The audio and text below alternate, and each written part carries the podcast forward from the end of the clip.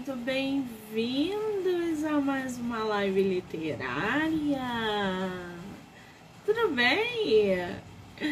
Estamos aí em plena sexta-feira 13, pós-feriado, para divulgar autores nacionais, falar de livro, fazer sorteio, dar boas risadas aquela atmosfera que a gente ama de paixão, né? Lembrando que todas as entrevistas podem ser assistidas pelo canal do YouTube, Spotify, Anchor e Amazon Music. Do livro Não Me Livro. Então já corre lá, já se inscreve para acompanhar todas as entrevistas que são geradas diariamente aqui no canal, né? Muito bem. Eu pensei que nessa sexta-feira 13 a gente não fosse falar sobre literatura de terror, trazer aí um autor ou uma autora que mexa com esse tipo de uh, livro e de escrita, né? Mas a gente vai bater um papo aí com o Diogo Cavalli. Ele que é autor nacional, que tem vários livros de terror publicado super topou bater papo com a gente para falar sobre processo de escrita, projetos futuros, construção de personagens e muito mais. Pessoal que está entrando, sejam muito bem-vindos e bem-vindas. Vamos ver se o Diogo já entrou. Ah, mas ele já até mandou aqui a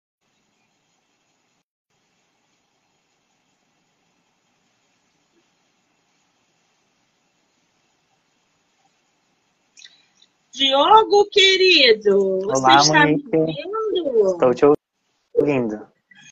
Mas você está me vendo? Não. Eu também não estou te vendo. Isso é bug do Instagram, mas na hora que a entrevista for para as plataformas, nós dois vamos aparecer aqui, tá bom? Tranquilo. Você se incomoda de fazer live assim ou você quer entrar e sair de novo? Não, bem tranquilo. Se a gente quiser fazer assim. Não, aqui eu tô te vendo, mas eu te vejo pelo computador. Tá tudo normal aqui. Não se preocupe. Querido, seja muito bem-vindo ao meu projeto do mês de outubro. Muitíssimo obrigada, tá? Eu que agradeço pelo convite. É tua primeira live literária? É a primeira, já são sete anos de escrita e publicações, mas a primeira live mesmo. Menino! Teve você palestra, já tá... teve. Você já está no mercado há tantos anos e nunca fez uma live literária? Uma live. Já fiz palestra, bate-papo, tudo presencial, evento. Mas a primeira live, eu acho que eu tinha um pouco de bloqueio com isso. Ah, gente, que delícia poder ingressar o nosso autor aí na primeira live literária dele. Que coisa boa. Você é de qual lugar do Brasil? Do Rio Grande do Sul. Rio Grande do Sul. Conhece o Rio? Não, ainda não fui para o Rio. Mas São Paulo, Paulo ali para esse lado. Se tiver a oportunidade de vir ao Rio, mande mensagem, tá? Para que a gente possa se conhecer pessoalmente. Com certeza, será um prazer. Ah, que maravilha! Diogo, eu estou aqui com o teu livro, não só um. Na verdade, você tem quantos livros publicados hoje no mercado? Hoje, físico, eu tenho quatro livros e em dezembro vai ser lançado o quinto. Fora os Uma máquina de escrever, né? Uhum. Mas é uma máquina, gente, de escrever. Peraí, para a gente entender esse ritmo acelerado de escrita, os seus livros não são livros solos. Eles são trilogia, série, não é isso? Isso. Uh, aqui atrás eles estão, né? uh, a primeira trilogia que eu escrevi, que está completa, foi As Criaturas Dimensionais. Esses aqui. Mostra que agora... o pessoal tá vendo você. Eu não tô te vendo, mas eu vou ver aqui mesmo uhum. que atrasado, eu vou tentar ver a capa dos teus livros. Aí você vai mostrando pra gente gradativamente, tá? Tranquilo. Uh, o primeiro que eu publiquei foi lá em 2016, que foi esse aqui, A Placa Mística. Lá iniciando, sem conhecer muito, uh, eu entrei no mercado. Peguei uma editora e comecei. A capa foi feita por mim, que é o amarelinho que está aqui atrás. Uh, os desenhos dentro também. E foi ali que eu comecei. Uh, em 2017, eu já lancei o segundo, que daí faz sequência da trilogia, que é a Ilha do Combate. E também foi pela mesma editora, ainda começando e tudo mais. Foi ali que começaram os eventos, os bate-papos em escola, secretaria de, do Estado, várias coisas que foram acontecendo. Em 2018, eu entrei, quis lançar outra série, né, que já estava escrita há algum tempo, que começou com o Roderick o Caçador. Que foi ali que começou, sexta-feira 13, a bombar e sair do papel, né. Uh, nessa nova editora, que é de Minas Gerais, foi ali que teve um grande crescimento na minha carreira, na verdade. Porque ali eu aprendi sobre processos de, de feitura do livro, diagramação, copydesk, e foi ali que a minha escrita deu um salto enorme, né? Uh, depois de Roderick, foi outra fase da minha carreira. Eu já depois já escrevi os outros dois anteriores, e parti para o terceiro da série, pra, da trilogia, para terminar a trilogia anterior, que foi o Domínio das Almas. Esse eu fiz sozinho, eu cuidei de todos os processos, uh, contratei capista, mesmo a ilustração sendo minha para fechar a trilogia, uh, contratei diagramador uh, e tudo foi feito cuidando, com eu editando o próprio livro, né? Tanto que eu lancei por um selo próprio, que ainda está engatinhando, mas que eu quero fazer progredir o selo Morada do Herói. Então, peraí, vamos conhecer primeiro o Roderick. Falei certo o nome dele? Isso. Roderick, o Caçador. Sexta-feira 13, livro 1. Esse é um livro que uh, tem uma capa linda. Aliás, essa capa, esses efeitos especiais na capa, é, é, estão lindíssimos. Esse você tem físico? Esse eu tenho físico. Uhum. Você mostra pra gente, por gentileza, Sim. a capa Esse. desse livro? Gente, Roderick, O Caçador, sexta-feira 13, livro 1. Esse livro fala o seguinte: criado desde muito pequeno por um padre, Roderick comete o maior erro da sua vida ao deixar que seus amigos o convençam a realizar o jogo do copo no interior da igreja que ele cuida. Já esse iníciozinho da história, gente, já é de é, é pegar. Primeiro, a gente tem uma igreja, um padre, um jogo do copo e uma atmosfera já meio de terror. Quem nunca brincou de jogo do copo, gente? Diogo, você já brincou? Na escola a gente falava bastante disso. e eu acho que foi ali que começaram as ideias, né? Gente, eu Mas eu nunca fiz, na verdade. Joguei muito, assim, da galera se juntar no prédio para brincar de jogo do copo. Eu devia uhum. ter, sei lá, uns 9, 10, 12 anos é muito bom. Porque naquela época a gente acreditava que o copo ia se mexer, mas sempre tinha um infeliz que mexia o dedo ali. A gente sabia, gente. Mas é uma delícia. É óbvio. Existe um outro jogo, o Diogo, que é aquela tábua de. Qual é o nome? O Ouija. Né? Aquilo ali eu nunca brinquei, não. Sim.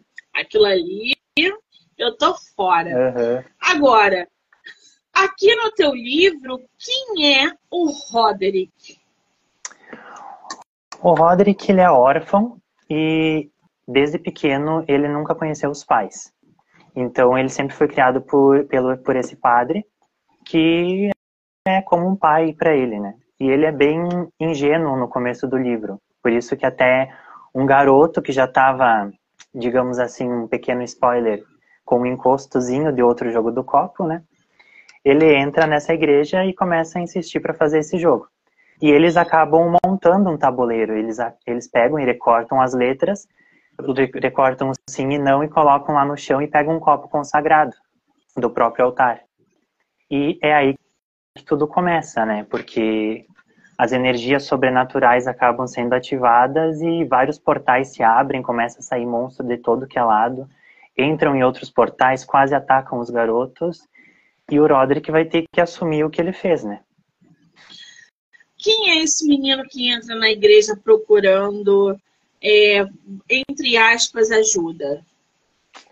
Uh, o nome dele é Jason, uma referência ali, mesmo sem querer, ao original Sexta-feira 13 do cinema. E ele tá meio transtornado, ele acaba fazendo aquilo sem pensar, né? Ele é um dos amigos dele, do Roderick, mas aqueles amigos que levam pro lado ruim, pro caminho ruim, né? Ah, e a gente está falando de meninos de qual idade? Uh, o Roderick está fazendo 17 anos. É o aniversário dele. 17 anos. E o amigo dele também está na mesma faixa etária? Na mesma faixa, o grupo. Uhum. Esse amigo Agora, e mais três. Uhum. Essa igreja que você fala aqui, você estipulou se é uma igreja católica, se é uma igreja gótica, se é uma igreja evangélica, se é. Que igreja é essa? Fala desse cenário pra gente. Uh, na verdade, eu me baseio bastante na Igreja Católica, porque aconteceu. Na verdade, a, sexta, a série Sexta-feira 13 aconteceu nesse meio. O primeiro livro, que é o do Roderick, vai ter o padre mais idoso, que é uma figura que eu me baseei lá na minha cidade também. Uh, daí tem depois os próximos livros também vão ser nessa vibe. O segundo vai ter um padre mais jovem. O terceiro livro vai ter um convento. E é tudo meio nessa vibe, assim. Uh, a igreja é católica com vários vitrais, aqueles vitrais bem góticos, coloridos, que até com, quando acontece o evento acabam estourando, toda aquela coisa de cinema, assim. Nossa Senhora! Você sempre escreveu terror? Na verdade, foi o primeiro nesse estilo. A outra, a outra trilogia ela é mais infanto-juvenil, assim, ela trabalha também...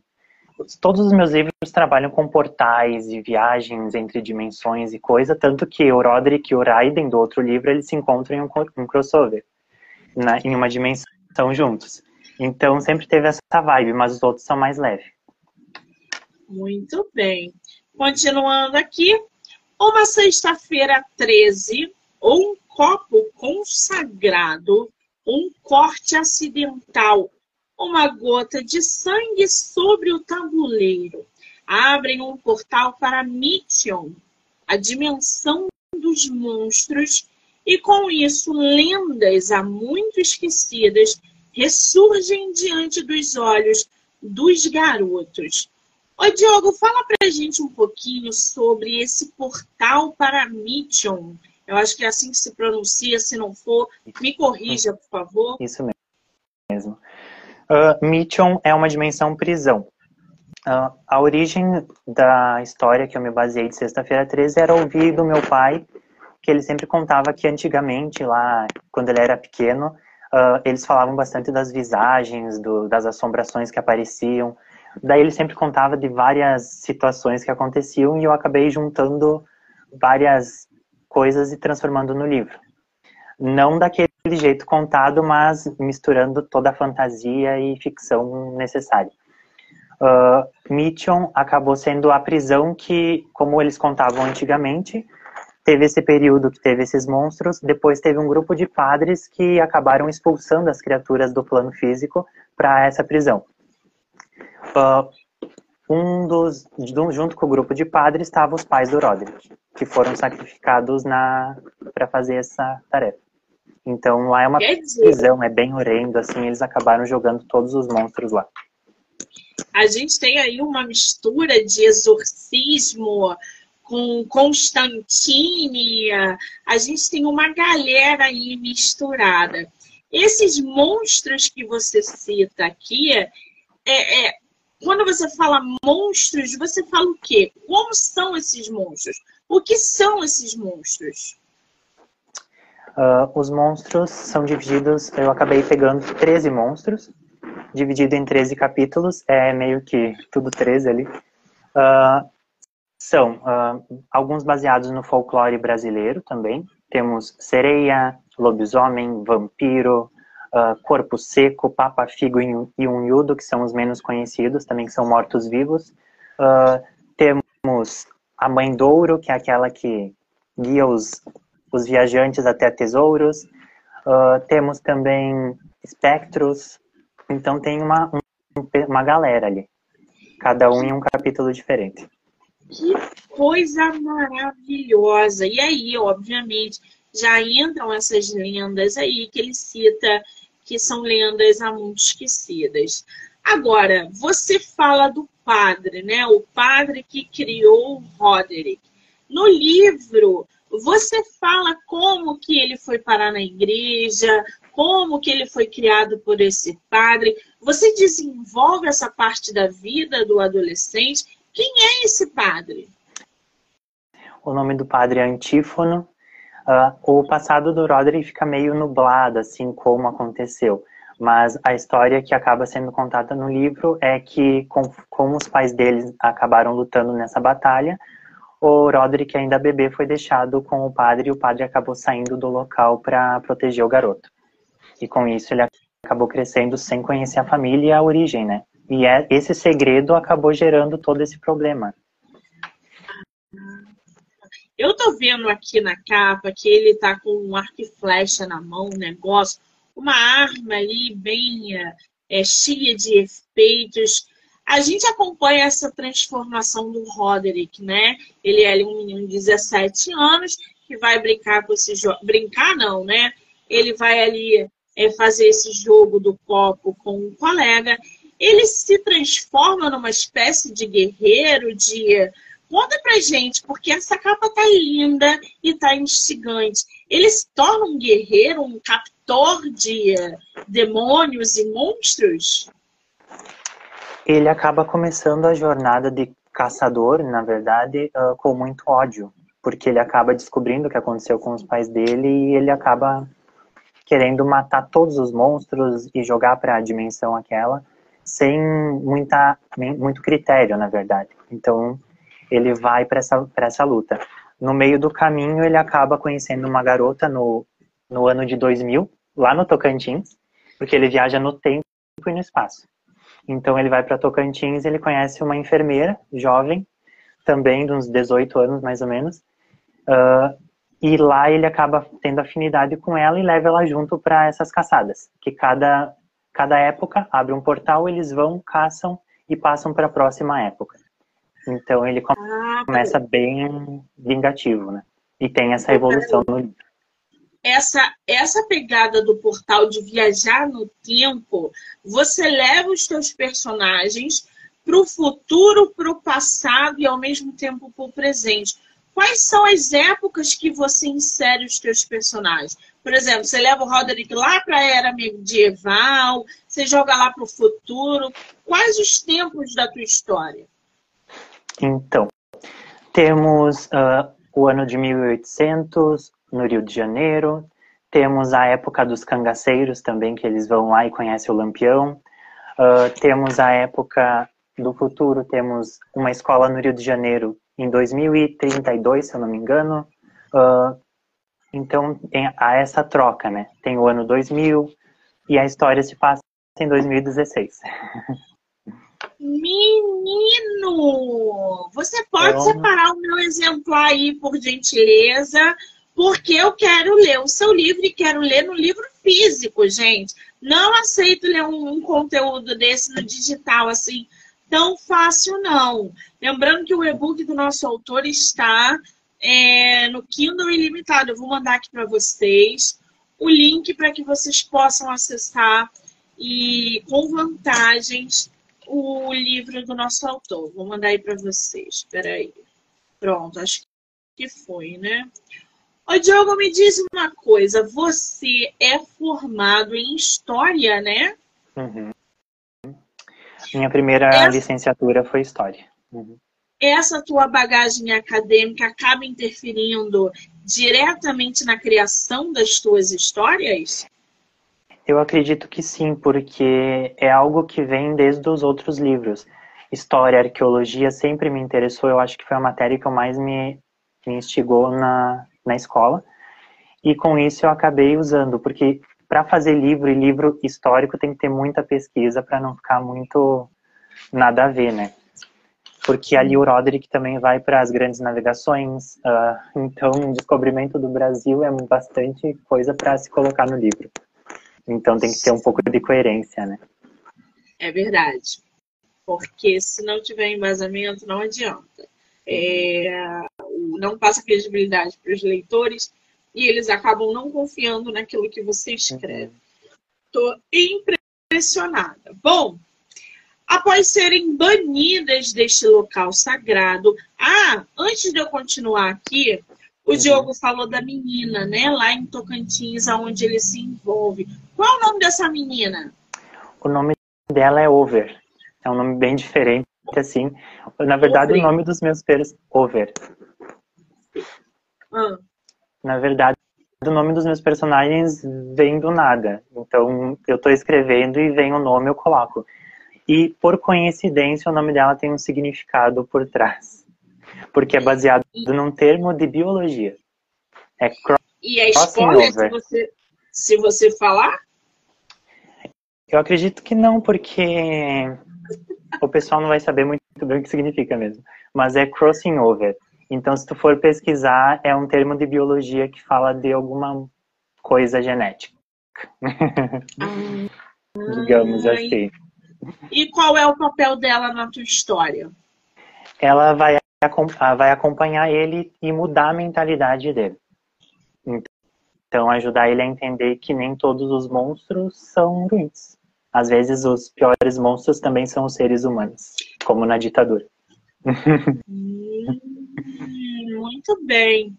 Após serem banidas deste local sagrado, fogem para outros portais e desaparecem. Ô Diogo, quantos portais você descreve para os teus leitores nesse volume? Quantos portais? É, são vários portais? São vários, e cada um tem o seu formato específico, na verdade, característico do monstro que vai ser banido. Daí, algum é lua cheia, outro é uma moeda gigante, outro é um rodamuinho, então eles variam um pouco. Ah, entendi. Uhum. No entanto, a verdade era outra. As criaturas mantinham-se soltas entre o passado e o futuro, ou seja, pontas soltas em uma linha temporal existente entre os portais, que a qualquer deslize poderia ser mudada, comprometendo o destino de toda a civilização. O, o Diogo, o que, que você quer dizer com essa parte da tua história? O que, que são essas pontas soltas em uma linha temporal que acontece ali entre os portais que podem mudar e comprometer o destino da civilização? Então, uh, um dos exemplos que eu posso colocar é a assinatura da Lei Áurea. Pois a, a história ela intercala e coloca os reflexos que está acontecendo no presente, né? Então, o padre idoso ele tem uma ligação psíquica com o jovem caçador. Então, às vezes eles têm uma troca de informações. E, e quando ele vai para a assinatura da Lei Áurea e a pena que vai que a princesa Isabel vai assinar é roubada, no presente, uh, os escravos começam a voltar a ser acorrentados, alguma coisa assim. Os casais, eles começam a desaparecer, os casais miscigenados. Uh, então, acontece essa mudança histórica. E o padre acaba dizendo para ele, está acontecendo alguma coisa ali, você vai ter que resolver essa situação para não se tornar fixo, né?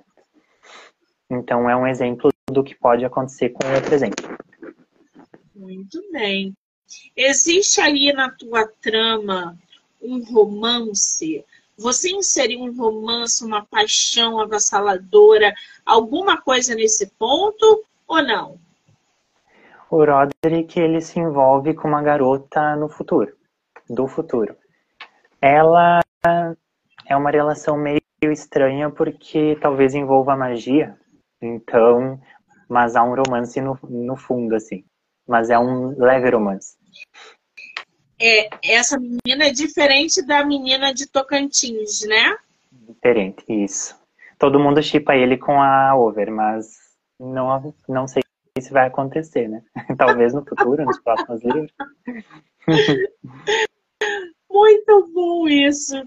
À mercê de monstros sanguinários que espreitam tanto na luz quanto na escuridão, Roderick encontrará ajudas bem inesperadas que exigirão dele muito discernimento em qualquer decisão que tomar.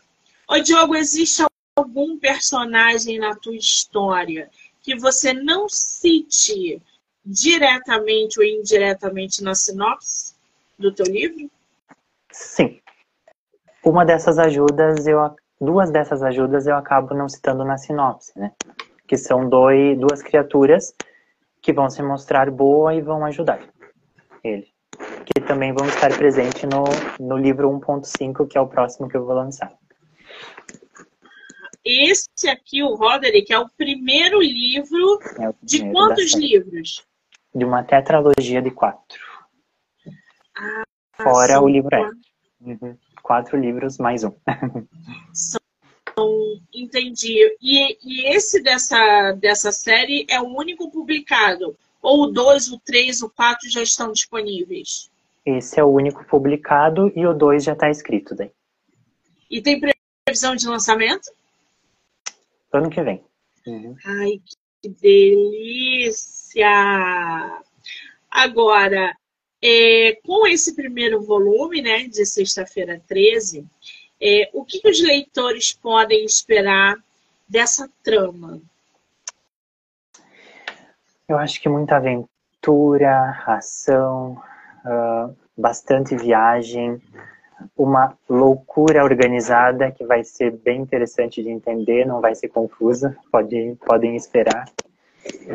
E eu acho que é isso, divertimento, história, tudo junto e fazendo sentido ali pro produto final. Que delícia! Agora, a placa mística, né, que você citou aqui anteriormente, que você falou que publicou, foi o teu primeiro livro. Ou seja, foi você que fez a capa e etc. O que, que se trata, do que você traz aqui em Criaturas Dimensionais, a placa mística? Então, esse foi o primeiro, é, ele trata bastante de arqueologia também. Uh, ele tem os portais, tem essas coisas da dimensão do Raiden, que é o personagem principal, que ele é filho de dois arqueólogos. E ele já é um pouquinho mais jovem, ele tem 11 anos. E nisso ah. ele acaba descobrindo um livro que foi deixado na biblioteca da cidade pelo avô dele, e esse livro acaba gerando um, a descoberta de que a magia que conecta humanos com as criaturas dimensionais ainda é real. E daí ele vai ter que juntar os fragmentos dessa placa mística para trazer a magia de volta e essa conexão. Estou vendo aí que o nosso escritor é de uma boa aventura. Você, qual é o teu escritor favorito, o Diogo? Eu gosto muito da complexidade das ligações do Rick Riordan de escritor. E escritor eu gosto da Helena, de, Helena Gomes, que é brasileira. Também trata de bastante fantasia e coisa. Fantasia, é, verdade. O que, que você está lendo agora? Agora eu tô lendo um dela, que é a Conexão Magia, e também tô lendo um dele, que é a, a, da série 39 Pistas, que é a segunda temporada. Não então tô lendo várias coisas ao mesmo tempo. Não conheço, mas depois eu vou procurar. Bom, uhum. criaturas dimensionais, a placa mística, a pacata vida de Haydn, começa a mudar quando descobre um livro misterioso doado à Biblioteca Municipal por ninguém menos que seu avô, desaparecido há algum tempo, possivelmente em uma investigação sobre a civilização que trata o livro. Nossa, que livro é esse, Diogo? Fala pra gente. É o livro de Dimension, que é a civilização futurista que volta no tempo para tentar salvar a humanidade. Gente, adorei isso. E esse avô do Haydn, quem é ele? Ele também é um arqueólogo que ele acaba desaparecendo em uma expedição. Uh, então, o desaparecimento dele vai ser mais tratado no segundo livro, daí. Como aconteceu e por que aconteceu. E essa série de livros tem quantos volumes? Tem três livros, é a trilogia mesmo. Ah, é uma trilogia, uhum. ok. Uhum. E é no terceiro, uma... uhum. é no terceiro livro que, o, que os dois protagonistas se encontram daí, na, no domínio das almas, que é aquele que está ali em cima. Muito bem. Teus livros são em primeira ou em terceira pessoa? Uh, a primeira edição das criaturas dimensionais, o primeiro e o segundo, o primeiro é em primeira pessoa intercalado com a terceira, mas geralmente eu escrevo mais em terceira, tanto que na, re, na reedição eu mudei isso para fazer em terceira pessoa mesmo. Muito bem. Uhum. Logo, uma conexão com o ancião da própria civilização é formada e, através de comunicações por sonhos, uma missão é dada essa missão é spoiler? É, a missão é encontrar a placa mística mesmo, é trazer a magia para o mundo. Acho que não, não é spoiler. E esse ancião que você cita aqui, quem é ele? Esse é, o, é um dos anciões, esse é o ancião da magia mesmo. Que existe o ancião do fogo, da água, do escuro, e daí todos eles têm um papel na história. Esse é o que tem a conexão com ele. Quem que, que influencia diretamente ou indiretamente a tua escrita? Tu tem algum escritor que te influencia na criação desses mundos fantásticos? Acho que influência não. Eu comecei a criar tudo, todas essas histórias brincando, na verdade. Porque eu cresci com a minha sobrinha, então eu tinha 10 anos, ela nasceu, então eu tinha até menos. A gente cresceu junto e todo sábado eu tinha que criar uma história para entreter ela. Então, como a gente tinha um terreno muito bem grande atrás da casa, eu ia lá e eu inventava o Raiden, as aventuras. O Sexta-feira 13 foi criado um pouquinho depois nesse período. Então a gente ia lá. Hoje nós vamos lá para o Tocantins e vamos fazer uma história aqui. Claro que era uma história bem simples assim e depois era anotado, gravado no telefone e colocado para o papel. Mas a origem foi essa mesmo. Eles foram criados praticamente na mesma época. Você sabe que Dan Brown começou assim, né? Você sabe, né? Uhum. Dan Brown, filho, não tinha televisão em casa. O pai não deixava ter televisão em casa porque queria que eles usassem a criatividade para é, brincar, ele e os irmãos. Então, Dan Brown começou a criar histórias para entreter os irmãos é, através de. É, é, não são pegadinhas, né? Mas de histórias é, com teoremas. E aí ele começou a criar e não, não parou nunca mais. E é quem ele é hoje. O Diogo tá ali, né, gente? Com tanta história boa misturando aventura, terror, história, inclusive história do Brasil, folclore, coisa boa ter escritor nacional com esse calibre, né? Eu adoro. Bom, o ceifador. Diogo, o que, que é o ceifador? O que, que ele traz aí para os leitores? O ceifador é um, uma entidade entre dimensões que ele acaba unindo os dois protagonistas. Então, enquanto o Roderick está lá caçando, ele está indo para outra época, ele acaba sendo desviado por essa pela foice do seu ceifador e jogado para a dimensão do Raiden. E nessa dimensão eles vão ter que unir forças para derrotar essa entidade e, e livrar os seus mundos do caos, assim, digamos assim. Então, no meio do livro do Roderick, ele visita o outro livro e volta pro dele. Ah, então os dois, é, tanto de criaturas dimensionais quanto de Sexta-feira 13, é, se misturam, se mesclam aí. Esta aventura ponto, se trata do prólogo de O Domínio das Almas, que é o livro 3 da uhum. série Criaturas Dimensionais, que é o que a gente acabou de falar onde Roderick deixa momentaneamente sua caçada pelos mitianos, que acontece em seu livro O Caçador, que a gente falou aqui também. E por um imprevisto é lançado na dimensão de Haydn, onde, juntamente com as criaturas dimensionais, precisará deter um ser extradimensional que ameaça o destino de suas duas dimensões. Diogo, como é que foi pegar esses teus dois protagonistas, dois personagens que têm um papel forte nas duas tramas tuas e juntar eles numa nova aventura. Essa história foi bem bacana de criar, uh, porque houve essa, essa junção. Então, como as criaturas dimensionais são criaturas mais parecidas com os animais, assim, e também são mais evoluídas, são maiores, o Roderick ele acaba achando que eles são monstros. E acaba tendo essa troca de experiência entre os dois, então foi bem bacana. E também o ceifador ele veio para predizer coisas que iam acontecer em ambos os livros. Sendo o prólogo daquele livro, ele vem dizer que há ameaças acontecendo naquele livro. Então, também há ameaças acontecendo no livro do Roderick. O conto pode ser lido separado e também junto com a história do Roderick, bem tranquilo, porque depois tem a sequência que acontece depois. Então foi bem é, é incrível é criar esse universo. E uhum. ele é uhum. Curtinho, tem 15 Sim. páginas, gente.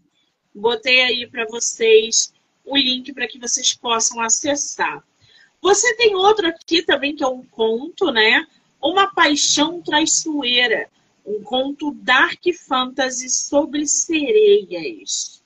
Conta pra gente sobre esse conto, Diogo.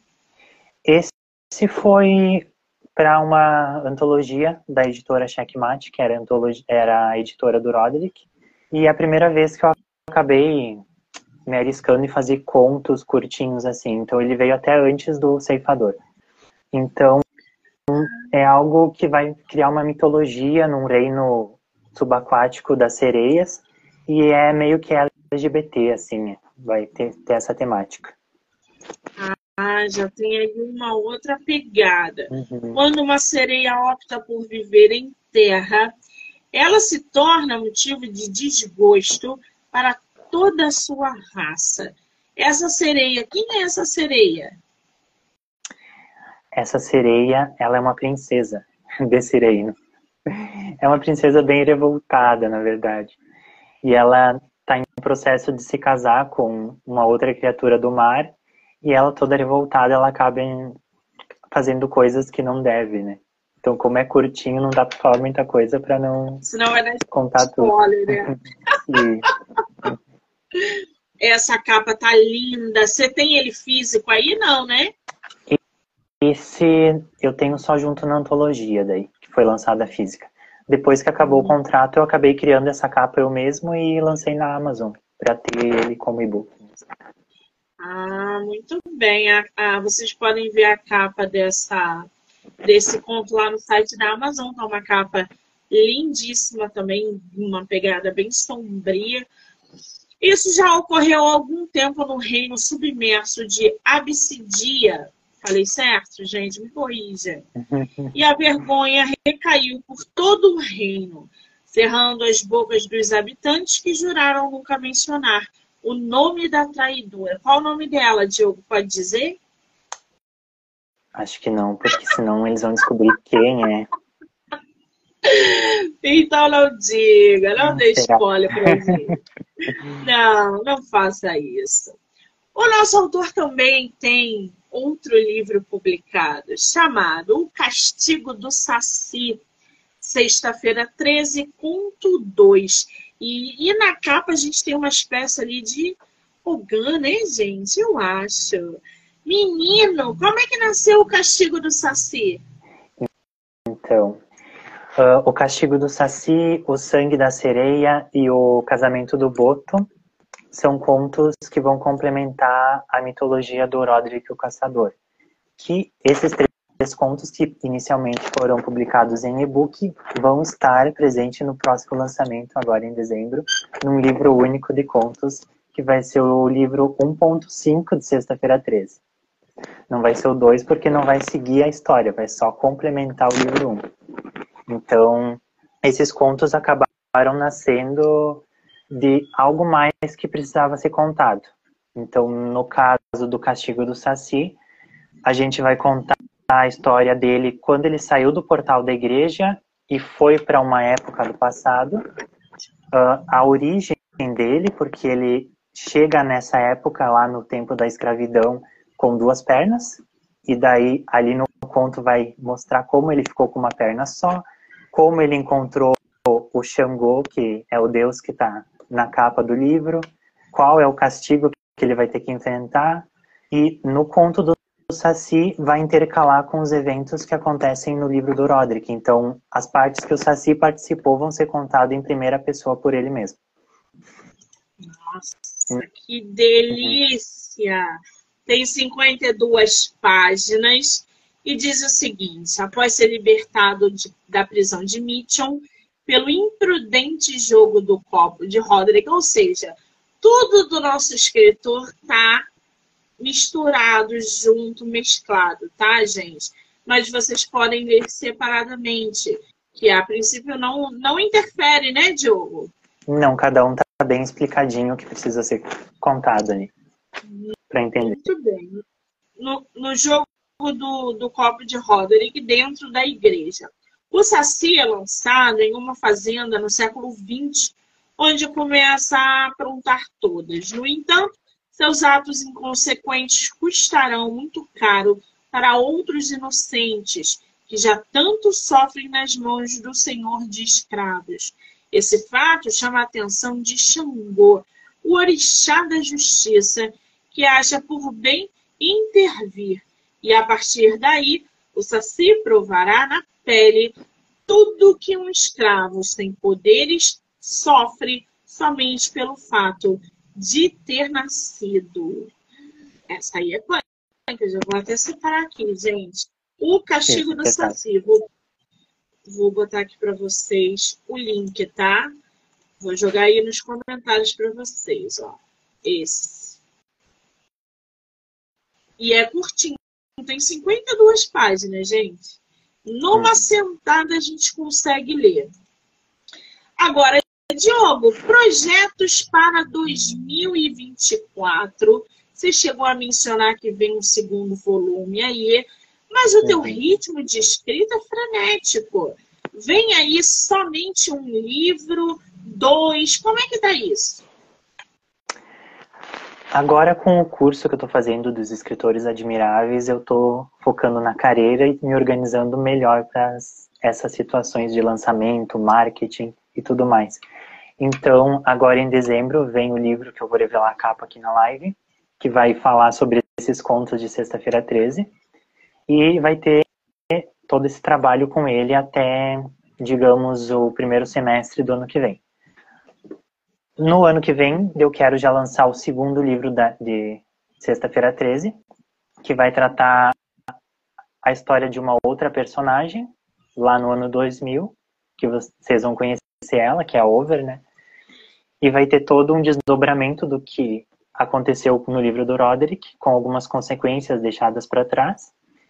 E eu estou em processo de escrita do terceiro volume, que também vai focar na Gemma, que é a outra personagem do livro do Roderick, que vai ter uma história solo, em 1970, no Convento das Freiras. E também depois, depois tem outros projetos, tem livro infantil também que eu quero escrever, tem um outro livro também que está em projeto, mas é tudo aos poucos que eu vou colocando. Tudo vagarosamente, calma. Agora, livro infantil, como é que vai sair desse terror, dessa aventura, dessa fantasia para escrever algo infantil? Como é que você consegue fazer essa mutação, gente? Vai ser uma experiência nova, na verdade. Vai ser um livro que vai, vai tratar de autoconfiança, poder pessoal da criança, então vai ter uma pegada assim, bem o que está em alta assim no momento. Que como eu trabalho numa livraria, a Cia da Leitura, eu acabo vendo bastante interesse dos pais nessa pegada mais emocionário, mais essas coisas assim, para lidar com os sentimentos das crianças. E veio um insight de fazer um livro nesse, nesse sentido, né? É claro que ele vai ter ligação com todo esse, esse cavalo verso assim que eu criei. Ele vai ter uma relação com outro livro mais, mais infanto-juvenil, digamos assim, jovem adulto, que vai tratar do garoto depois adulto, mas isso vem depois. São só projetos. Ah, muito bem. Qual é a faixa etária dos teus livros?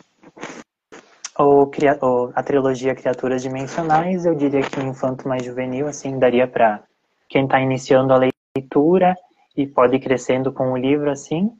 E o, a Sexta-feira 13, eu acredito que um público mais 14 para cima, assim. Porque tem algumas cenas mais um pouquinho pesadas, assim. Um pesado leve. Entendi. Você coloca nas suas cenas quando você fala pesado, né? Porque existem várias pontos, uhum. vários pontos de vista do que é uma, uma cena pesada, por exemplo. Você insere ali muita violência, alguma cena de abuso. Você constrói isso, insere isso nas suas tramas? Uh, o Sexta-feira foi o primeiro livro que eu coloquei uma pegada um pouco mais assim.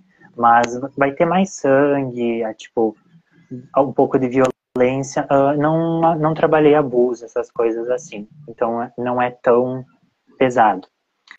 No livro que eu estou escrevendo agora, que vai ser o terceiro da série, ele é um pouquinho mais elevado o nível, assim, de violência, cortam-se as cabeças, essas coisas assim. Entendi. Agora, quem quiser comprar o teu livro físico, Principalmente o Roderick, o caçador, sexta-feira 13. Consegue como? Eu tenho o link no, na, no perfil do Instagram. Dá para clicar lá e comprar direto por lá. Ou diretamente comigo no direct mesmo, bem tranquilo. Qual é o seu Instagram, Diogo? É Cavale Diogo. Tudo junto. Cavale com dois L's, né? Dois L's, isso. Uhum. Dois L's. Eu vou marcar o autor aqui na live é, como colaborador, para que vocês possam assistir no Instagram dele, no meu, em todas as plataformas do podcast literário, do livro Não Me Livro, canal do YouTube, Spotify, Anchor e Amazon Music. E todos os contos e livros do autor também estão disponíveis no Kindle ilimitado. Então é só acessar lá o site da Amazon e ler gratuitamente quem for assinante do Kindle, tá? Se não, já corre lá no direct dele, já segue o nosso escritor, vai procurar informações sobre a história, se vocês é, é, é, tiverem outras curiosidades. Eu tenho certeza que o Diogo vai é, bater um papo com vocês também e saciar essa curiosidade, porque o Diogo tá mandando muito bem nesses livros. Diogo, estou muito feliz de ter você no meu projeto, sabia? Eu você sinto bem feliz. É um escritor de mão cheia. Querido, só tenho que te agradecer por esse bate-papo maravilhoso, mesmo não te vendo. É, eu estou extasiada com o que você está trazendo, principalmente em Roderick, o Caçador. Você mescla folclore, você fala sobre história. Cara, é, é disso que a gente gosta, é disso que a gente precisa. Tirar um pouco é, esse cenário lá de fora. Ah, porque a história se passa em Londres, em Nova York. traz um pouquinho para dentro do Brasil, explorando nosso folclore, nossa história, mistura um terror. Então eu acho incrível esse trabalho que você está fazendo. Eu só tenho que te agradecer, desejar mais sucesso do que você já tem e que você volte sempre que você quiser. Com Obrigada, tá? certeza. Eu que agradeço e eu estou bem feliz de poder revelar a capa aqui contigo também, na primeira live do próximo lançamento. Eu tenho ela impressa aqui, não sei se tu já quer mostrar, que eu mostre. Mostra, por favor! Matando os outros de curiosidade. Aqui tá o próximo lançamento. Sexta-feira, Esse aí vai 13, sair quando? Livro, esse vai sair em dezembro. Tá, na, tá em processo de diagramação já. Ai, peraí, não. Mostra aí, foca o, o livro aí, a capa, porque vai aparecer aqui no computador, tá chegando atrasado, mas eu quero ver. Ai, agora eu vi, gente. Tá Ela trouxe todos os elementos dos contos e vai colocar um pouquinho de cada um. Esse verde no meio. Ah, ficou lindo. Esse azul, que não é um azul, é um negócio. É um, é um azul. Tem um nome para esse azul, né? bem antiga, assim. Uhum. É. Qual é o nome desse? Esse vai ser o Sexta-feira 13, livro de contos. Vai ser o complemento do Roderick. Ah, não. Então, peraí. Esse aí só tem a capa, né? O Roderick, você tem, você tem ele todo. Lembra a gente do Roderick, Diogo? Um trechinho? Pode ser do início, do meio, do fim? Já vou pegar para vocês. Não, enquanto isso, tu não gostaria de ler a sinopse do, do livro de contos? Qual é o, o a, a, sinopse? Você me mandou? Ah, me mandou da sereia? Não, né? Você Esse não me mandou, ele vai, ele vai tratar. Eu posso falar para ti. Esse vai mostrar que os monstros eles ainda estão entre nós. Então ele vai falar tudo aquilo que eu acabei te dizendo antes, vai trazer um pouquinho de cada história que acabou se tornando real e criando sua própria história, porque personagens eles acabam nascendo e tomando conta da própria vida, né? Então no Roderick eles tiveram a sua origem e agora eles têm sua vida, alguns estão casando, outros estão vivendo junto e vão se desenvolvendo. Ah, ah eu peguei aqui, ó. Quando personagens uhum. se Isso. destacam em um livro, novas aventuras so sobre eles são inevitáveis, pois eles tomam o controle de suas narrativas e esta se estende para antes e depois do livro original. Serena, Antenor, Martim e Alfredo tiveram suas vidas impactadas pelos atos praticados por Roderick e nunca mais serão os mesmos. Suas lendas foram construídas e algumas consequências precisarão ser enfrentadas em momentos históricos diferentes e com enredos que se entrelaçam. O livro de contos trará fatos além do que foi apresentado em Roderick, o Caçador, e com uma visão intimista, o leitor integrará a vida desses seres sobrenaturais que agora nos rodeiam e fazem morada em nosso mundo. Amei! Isso aí. É isso que vai tratar o livro de contos. Vai ser uma coisa bem incrível, porque a diagramação tá linda. Tudo feito com bastante cuidado, assim. Eu acho que o acompanhamento que eu estou fazendo do livro tá ficando bem bacana para os leitores. Isso é muito importante. Uhum. Você vai ler um pouquinho do seu livro, Roderick, pra gente? Dá pra gente ler um pedacinho. Vou ler bem o comecinho, assim, uma parte do primeiro capítulo. Passando o legado Santa Catarina 2017. Igrejas, locais sacros. Uma em especial se destacava naquela pacata cidade do interior de Santa Catarina. Era uma construção colossal no estilo gótico, onde ao passar pelo local todas as atenções eram direcionadas para seus belos vitrais coloridos que refletiam a vida de santos e reluziam brilhantes à luz do pôr do sol. Ali também era o lar de um garoto de 17 anos sem muitas preocupações. Roderick era um rapaz normal, alto e de corpo atlético, olhos castanhos, sensíveis à luminosidade, e de cabelos pretos sempre bagunçados. Este fechava as espessas portas da igreja após ter terminado uma suada faxina rotineira, a qual era realizada fielmente todas as sextas-feiras.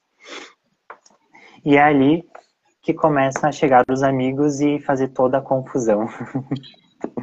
Aí desenrola a trama. Muito Isso. bem. Ai, Diogo, agora sim, eu acho que, né? Foi com chave de ouro você lendo esse aí. trechinho pra gente. Querido, muitíssimo obrigada mais uma vez, tá? Eu que agradeço.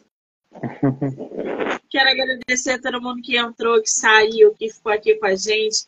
Dizer que hoje tem bate-papo até 11h30 da noite. Já já eu volto.